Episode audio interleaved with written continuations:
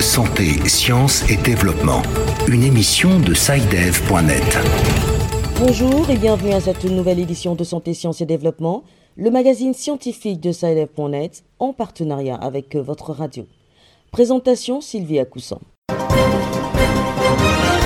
Au menu cette semaine, au Sénégal, des ONG ont initié un plaidoyer pour l'élimination du mercure des traitements et autres soins dentaires. L'accent est mis sur les menaces que présente le mercure pour la santé et des alternatives à cette substance sont recommandées. Dans le sud Kivu, en RDC, plus de 37 000 personnes souffrant de troubles mentaux ont été recensées entre janvier et juillet 2022. Entre autres causes de ces troubles, des spécialistes évoquent le stress. Toujours en RDC, la Covid-19 n'est plus considérée comme un problème de santé publique. C'est du moins ce qu'annonce le secrétariat technique de la riposte contre la pandémie dans le pays.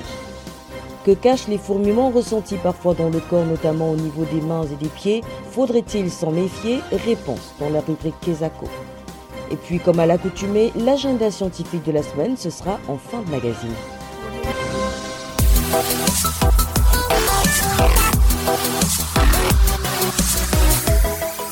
Bienvenue dans ce nouveau numéro. Au Sénégal, des organisations non gouvernementales ont lancé un plaidoyer pour l'élimination du mercure dans le traitement de soins dentaires. Selon ces organisations, le mercure présente des menaces pour la santé et peut provoquer des cancers et des maladies neurotoxiques. Conscient de cette dangerosité, des alternatives au mercure sont de plus en plus utilisées dans le secteur de la dentisterie. Les explications de Didier Lando à Dakar. Dans la dentisterie, le mercure intervient notamment dans le cadre du traitement des caries. Il est mélangé à de la limaille. L'ensemble est trituré et donne une pâte qui est utilisée pour obturer la cavité carieuse. Mais le mercure est nocif pour la santé. Conscient de cela, les chirurgiens dentistes ont de plus en plus recours à des produits alternatifs. Noël Akondé, président de l'Association nationale des chirurgiens dentistes sénégalais. Nous incriminons une certaine toxicité au mercure. Il y a eu beaucoup de discussions autour de cette utilisation du mercure dans les amalgames parce que certains praticiens ont préconisé que le mercure, une fois qu'il est mélangé avec euh, la limaille, il est moins toxique. Sur certains doutes, euh, la Fédération dentaire internationale a préféré quand même préconiser la diminution de l'utilisation de cet amalgame jusqu'à son élimination. Et de plus en plus dans nos structures, nous utilisons maintenant les ciments verts ionomères ou les composites. Mais malgré ces recommandations, l'usage du mercure continue, notamment dans les hôpitaux publics. Euh, mais le problème reste encore euh, au niveau des structures publiques où nous constatons que l'amalgame e-, existe toujours parce qu'en en fait, euh, il revient moins cher que les produits d'alternatives. Mais nous pensons qu'avec le développement de ces alternatives telles que les ciments verts ionomères et les composites, nous pouvons espérer que l'élimination du mercure en dentisterie se fera très prochainement. Afin d'arriver à cette élimination totale du mercure dans les soins dentaires, des organisations de la société civile africaine ont engagé des actions de plaidoyer, notamment à travers la journée africaine de lutte contre l'utilisation du mercure dans la dentisterie qui se tient tous les 13 octobre. Didier Lando, Dakar, pour Santé, Sciences et Développement. En RDC, plus de 37 000 cas de troubles mentaux ont été recensés entre janvier et juillet 2022 dans la province du Sud Kivu. Une statistique révélée par la division provinciale de la santé du Sud Kivu. Selon les spécialistes, ces troubles sont causés par plusieurs facteurs, parmi lesquels le stress. Ils appellent à accorder une attention particulière aux personnes souffrant de problèmes mentaux. La correspondance de Moïse Aganzé à Bukavu. Selon le docteur Issanda Issalimi à Pontif, chef du département de la santé mentale au sein du centre hospitalier C-Vincent, la persistance des troubles mentaux sud Kivu est due au stress que bon nombre de personnes développent au quotidien. À cela s'ajoute la déception de la vie et la consommation abusive de l'alcool. Il fait savoir que la maladie mentale crée des invalides et constitue un frein au développement de la communauté. Le facteur stress que nous vivons au quotidien provoque des maladies que nous mettons euh, dans la gamme des maladies de stress. Par exemple, les troubles de stress post-traumatique et cancer. C'est une gamme qui est non négligeable. La maladie mentale, telle que nous la vivons dans notre province, crée des invalides.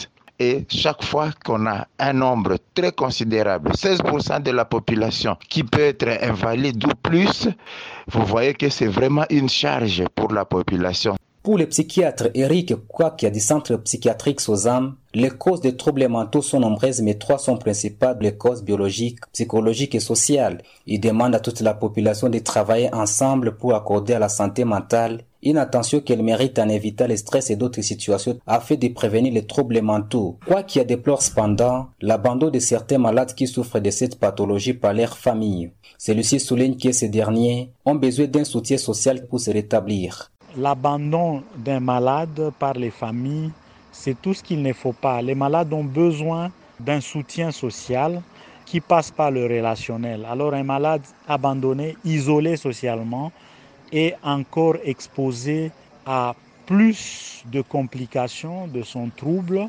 que de l'intégrer dans la famille, de l'intégrer dans la, société, dans la communauté. L'Organisation mondiale de la santé OMS indique l'isolement social, la perte de la maladie et de la mort, ainsi que les difficultés socio-économiques associées à la pandémie à Covid-19 ont occasionné une hausse d'environ 25% de troubles liés à la dépression et à l'anxiété à l'échelle mondiale. Depuis Bukavu, Moïse Aganze pour Santé, Sciences et Développement. Restons en RDC où la Covid-19 n'est plus considérée comme un problème de santé publique. L'annonce a été faite le 14 octobre dernier par le secrétariat technique de la riposte contre la pandémie dans le pays. Le coordonnateur du dit secrétariat, le professeur Jean-Jacques Mouyambé, estime qu'une immunité collective très forte a été atteinte en RDC. Les précisions de Bertrand Mayumbo à Kinshasa. Il y a une accalmie sur toute l'étendue de notre pays et je peux même dire que la situation est vraiment sous contrôle.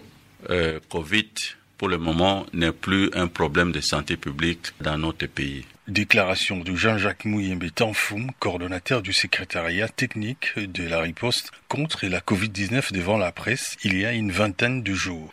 Le docteur Emmanuel Tayaya du comité multisectoriel des ripostes contre la Covid-19 souligne que la déclaration du coordonnateur Jean-Jacques Mouyembe est dite à base de données concrètes et scientifiques. Le comité multisectoriel de la riposte s'est basé sur les données de la surveillance épidémiologique, les données du laboratoire et les données de la prise en charge médicale. Donc euh, à chaque semaine, nous évaluons le parcours, l'évolution de la pandémie et l'on s'est rendu compte que pendant plusieurs semaines, la courbe était descendante parce qu'on enregistrait moins de cas, que ce soit à Kinshasa et euh, même dans les provinces. La population congolaise est très soulagée d'apprendre cette nouvelle. Carole Munga, instituteur à Kinshasa. Il y a eu des morts et des familles divisées à cause de cette pandémie et aussi toutes les conséquences sur le sur le plan socio-économique. Et le fait de dire ça, moi je crains qu'il y ait une sorte de relâchement de la population qui peut faire en sorte que Covid-19 revienne encore en RDC. En même temps, je pense que c'est une très très bonne nouvelle que ce soit plus un problème de santé publique.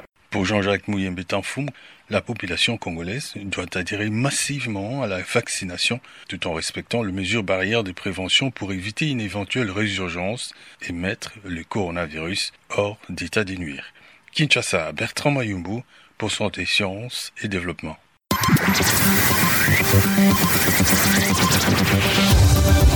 Kesako, qu'est-ce que c'est?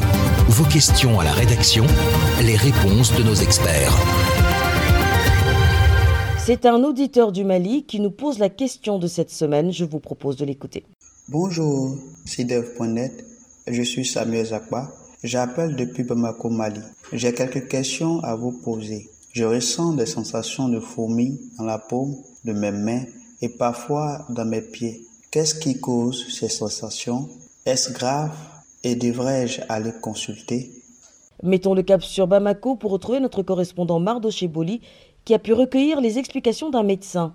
Bonjour Mardoché. Bonjour Sylvie, bonjour très chers auditeurs. Alors, que retenir de ces fourmillements évoqués par notre auditeur? Le fourmillement dans la paume des mains ou des pieds a un nom scientifique ou médical. C'est la paresthésie. C'est une sensation de picotement, de brûlure plus ou moins douloureuse ou des doigts, des pieds, autour de la bouche ou encore dans la région périanale ou génitale. Elle est très souvent accompagnée d'une perte de sensibilité appelée hypoesthésie. Quelles sont les causes? Est-ce grave? Et à quel moment faut-il voir un médecin? Nous sommes allés à la rencontre du docteur Ousmane Lee de l'ordre des médecins du Mali. Généralement, si ça survient de manière isolée, on peut dire que le fourmillement et les paracésies, ce n'est pas très grave. Mais si elles deviennent nombreuses, réapparaissent ou deviennent permanentes, il devient très important de consulter car elles sont nombreuses et la plupart sont sans gravité, comme par exemple ce fourmillement qui marque la réapparition de la sensibilité après qu'un nerf ait été compressé. Lorsqu'on s'est endormi par exemple sur son bras et que le sang se remet à circuler plutôt la nuit ou au réveil. Donc, dans ces cas-là, on peut dire que les fourmillements sont sans gravité. D'autres causes peuvent être préoccupantes. Donc, ces causes peuvent être comme le syndrome du canal carpien, qui traduit la compression du nerf passant dans le doigt, causée par des gestes professionnels et répétitifs, un gonflement ligamentaire ou une déformation osseuse du poignet. Ce sont plus souvent les femmes de plus de 50 ans qui en sont victimes. Il y a aussi la crise de spasmophilie qui peut déclencher des fourmillements tout particulièrement au niveau des mains et autour de la, de la bouche. Lors des crises d'angoisse, il s'accompagne généralement d'espaces musculaires et d'une hyperventilation. Dans les manifestations chroniques de la spasmophilie, ces signes sensoriels s'associent à une boule dans la gorge, un sursaut de paupières témoin d'une carence en vitamine D et en magnésium, notamment à la fin de l'hiver dans les pays euh, nordiques. Une hypoglycémie peut aussi se manifester par des fourmillements et souvent ça s'accompagne d'une pâleur, de sueur, de palpitations, de, tremblements, d'une sensation de malaise général qui révèle que le cerveau est en manque de sucre. L'hyperthyroïdie aussi peut provoquer des fourmillements avec une grande sécrétion d'hormones thyroïdiennes dans notre organisme.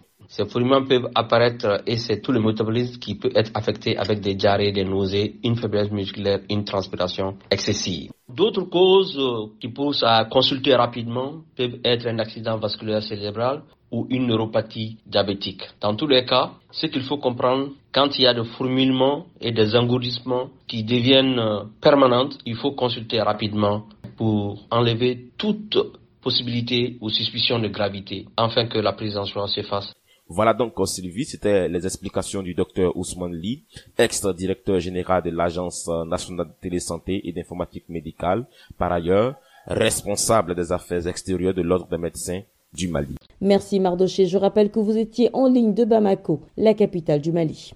Chers auditeurs, si vous aussi souhaitez nous adresser une question, une seule chose à faire, envoyez simplement un email à l'adresse podcast.sidev.net.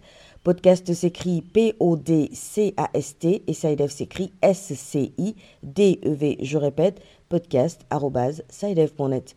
Vos questions et commentaires sont attendus à cette adresse à tout moment de la journée. L'agenda. Place à Virgile Aissou avec qui nous feuilletons l'agenda scientifique de la semaine. Bonjour Virgile. Bonjour Sylvie, bonjour chers auditeurs. Dites-nous quels sont les rendez-vous scientifiques que vous avez marqués à l'agenda cette semaine? Le mercredi 2 novembre sera célébrée la journée internationale pour la fin de l'impunité des crimes commis contre des journalistes. Oui Sylvie, depuis le début du 21e siècle, ce sont plus de 1000 journalistes qui ont été tués parce qu'ils tentaient d'informer le public sur des faits dont ils ont été témoins. Plus grave encore, à peine 10% de ces crimes ont abouti à une condamnation de leur auteur. On comprend donc que l'Assemblée générale de l'ONU ait décrété cette journée internationale en 2013. Je vous le rappelle, c'est le 2 novembre. Le premier cours africain sur les sciences de l'atmosphère aura lieu à Marrakech au Maroc du 1er au 7 novembre. À l'occasion, des chercheurs, professeurs d'université, administratifs et techniciens d'agences gouvernementales environnementales se pencheront sur la complexité de la chimie et de la physique qui déterminent la composition de l'atmosphère. Il sera surtout question de l'application de ces sciences à la conception de politiques gouvernementales visant à réduire l'impact de l'activité humaine sur l'atmosphère. Et puis l'Agence universitaire de la francophonie et la Fondation pour la mémoire de l'esclavage s'associent pour organiser un colloque sur le thème La recherche sur les esclavages dans le monde, un état des lieux. Ce sera à l'université Cheikh Anta Diop de Dakar du 7 au 9 novembre. Voilà, c'est tout pour la semaine. Merci Virgile. Mesdames et messieurs, ainsi s'achève cette édition de Santé, Sciences et Développement que je vous remercie d'avoir suivi. Rendez-vous la semaine prochaine pour une nouvelle émission, même heure, même fréquence. D'ici là, portez-vous bien.